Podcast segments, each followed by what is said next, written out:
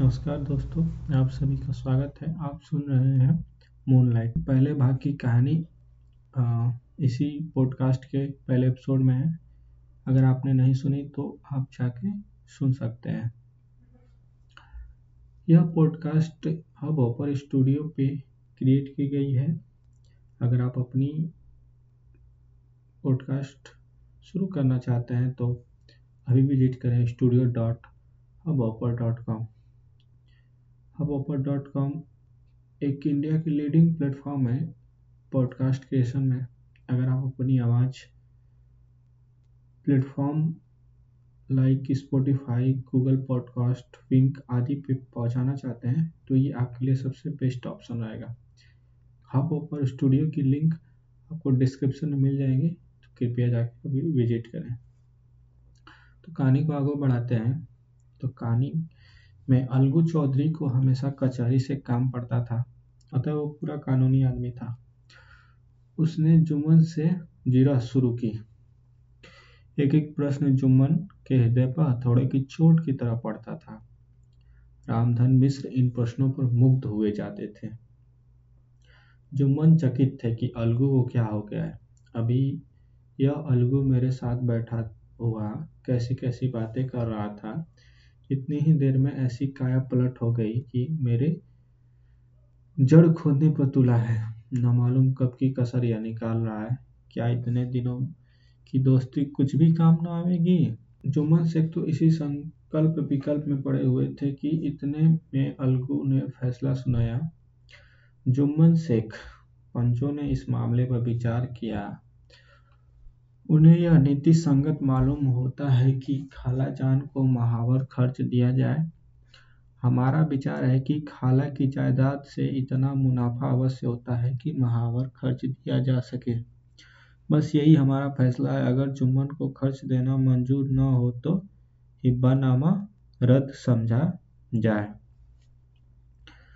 यह फैसला सुनते ही जुम्मन सन्नाटे में आ गया। जो अपना मित्र हो वह शत्रु का व्यवहार करे और गले पर छुरी फेरे। इस समय के हेर फेर के सिवा और क्या कहे? जिस पर पूरा भरोसा था, उसने समय पड़ने पर धोखा दिया। ऐसे ही अवसरों पर झूठे सच्चे मित्रों की परीक्षा की जाती है। यही कलयुग की दोस्ती है। अगर लोग इस कपटी धोखेबाज न होते तो देश में आपत्तियों का प्रकोप ही क्यों होता? यह हैजा प्लेग आदि व्याधियाँ दुष्कर्मों के ही दंड है। मगर रामधन मिश्र और अन्य पंच अलगू चौधरी की इस नीति प्राणता की प्रशंसा जी खोल के कर रहे थे, वे कहते थे, इसका नाम पंचायत है। दूध का दूध और पानी का पानी कर दिया। दोस्ती की दोस्ती की जगह है, किंतु धर्म पालन करना मुख्य है।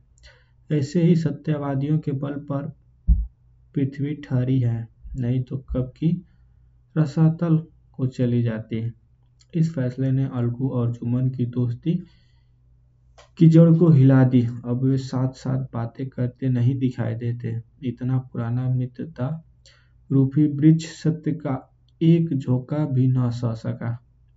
सचमुच वह बालू की ही ज़मीन पर खड़ा था। उन्हें अब शिष्टाचार का अधिकार व्यवहार होने लगा।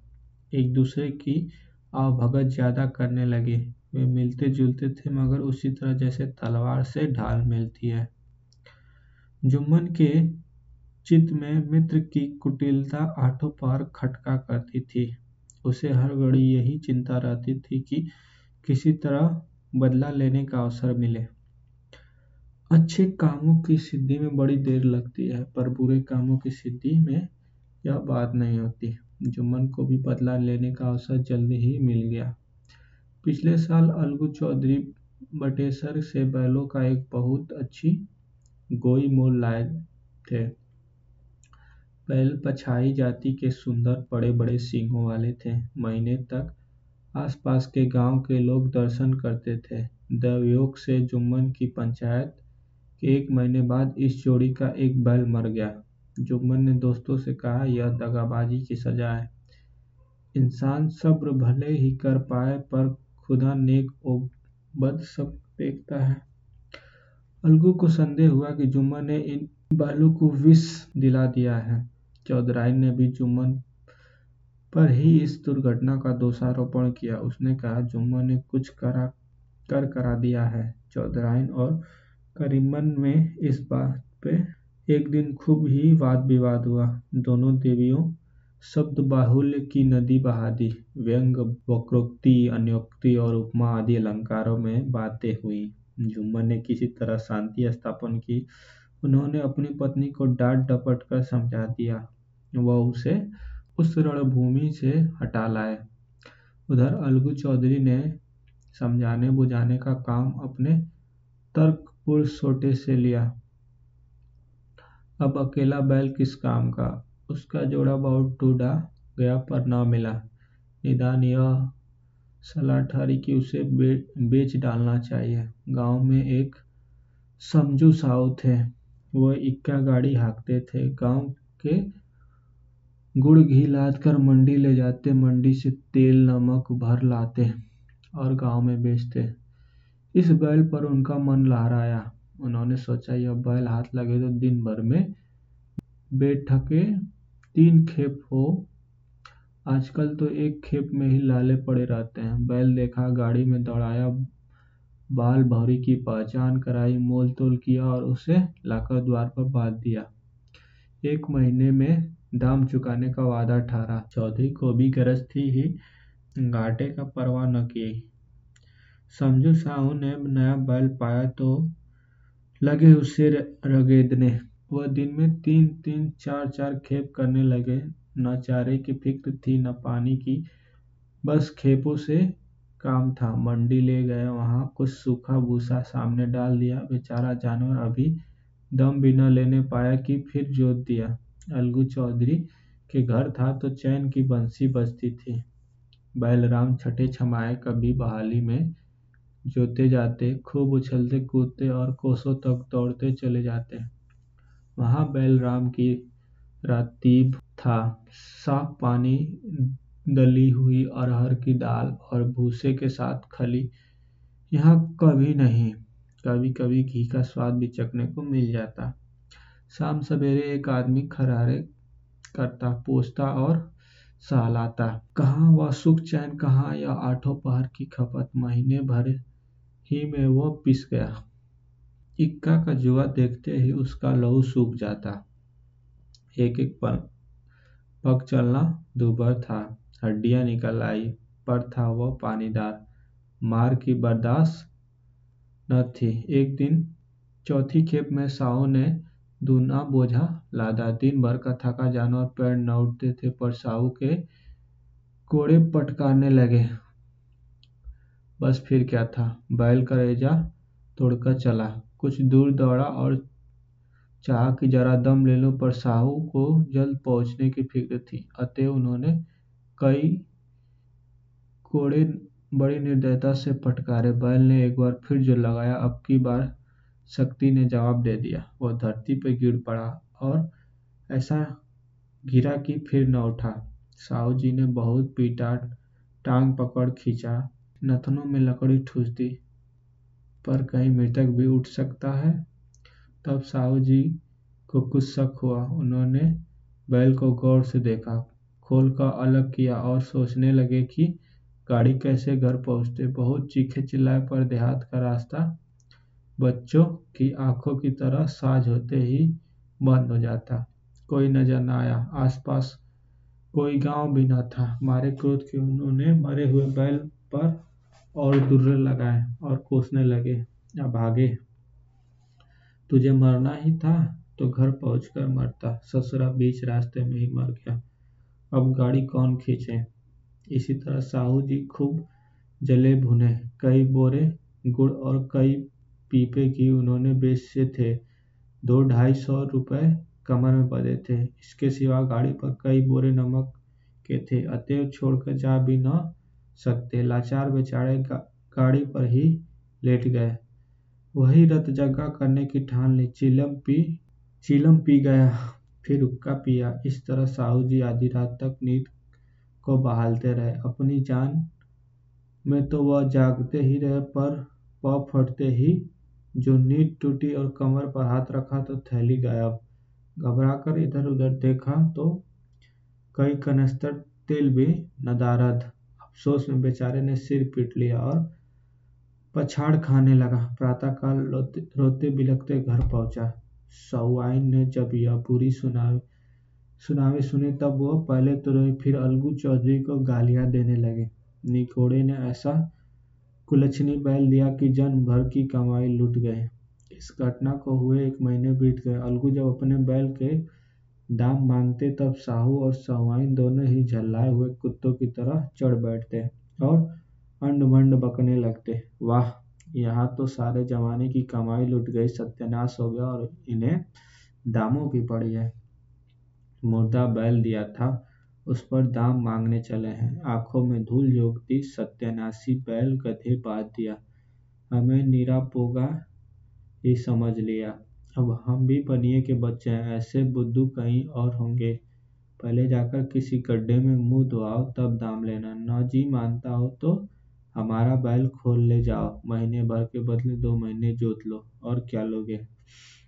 चौधरी की अब सुचिंतकों अब शुभ चिंतकों की कमी न थी। ऐसे अवसरों पर ही वे एकत्र हो जाते और साहू जी के बर्राने की पुष्टि करते। परंतु डेढ़ सौ रुपये से इस तरह हाथ धो लेना आसान न था। एक बार वो भी गर्म पड़े। साहू जी पिघड़ कर लाठी ढूँढने घर में चले गए। अब सहुआइन ने मैदान लिया। प्रश्नोत्तर होते होते हाथापाई की नौबत आ पहुँची। सहुआइन ने घर में घुसकर किवाड़ बंद कर लिया। शोरगुल सुनकर गाँव के भले मानस जमा हो गए। उन्होंने दोनों को समझाया। साहू जी को दिलासा देकर घर से निकाला। वो परामर्श देने लगे कि इस तरह से काम न चलेगा। पंचायत कर लो, जो कुछ तय हो, स्वीकार कर लो। साहू राज़ी हो गए। अलगू ने हामी भर ली। पंचायत की तैयारी होने लगी। दोनों पक्षों ने अपने अपने दल बनाने शुरू किए। इसके बाद तीसरे दिन उसी ब्रिज के नीचे पंचायत बैठी। वही संध्या का समय था। खेतों में कौवे पंचायत कर रहे थे। विवादग्रस्त विषय था कि यह मटर की फलियाँ फलियों पर उनका कोई स्वतत्व है या नहीं? और जब तक यह प्रश्न हल न हो जाए, तब तक वे रखवाले की पुकार पर अपनी अप्रसन्नता प्रकट करना समझते थे। पेड़ की डालियों पर बैठी सुख मंडली में यह प्रश्न छिड़ा हुआ था कि मनुष्य को उन्हें बेमुरवत कहने का क्या अधिकार है? जब उन्हें स्वयं अपने मित्रों से दगा करने में भी संकोच नहीं होता। पंचायत बैठ गई तो रामधन मिश्र ने कहा, अब देरी क्या है? पंचों पंचों का चुनाव हो जाना चाहिए। बोलो चौधरी, किसको पंच बदते हो? अलगू ने दीन भाव से कहा, समझू साहू ही चुन ले। समझू खड़े हुए और कड़क बोले, मेरी ओर से जुम्मन शेख। जुम्मन का नाम सुनते ही अलगू चौधरी का कलेजा धक धक करने लगा। मानो किसी ने अचानक थप्पड़ मार दिया। रामधन अलगू के मित्र थे। वह बात तो ताड़ गए। पूछा, क्यों चौधरी? तुम्हें कोई उज्र तो नहीं? चौधरी ने निराश होकर कहा, नहीं, मुझे क्या उज्र होगा? अपने उत्तरदायित्व का ज्ञान बदुआ हमारे संकुचित व्यवहारों का सुधारक होता है। जब हम राह भूल कर भटकने लगते हैं, तब यही ज्ञान हमारा विश्वसनीय पथ प्रदर्शक बन जाता है। पत्र संपादक अपनी शांति कुटी में बैठा हुआ कितनी दिष्टता और स्वतंत्रता के साथ अपनी प्रबल लेखनी से मंत्रिमंडल पर आक्रमण करता है।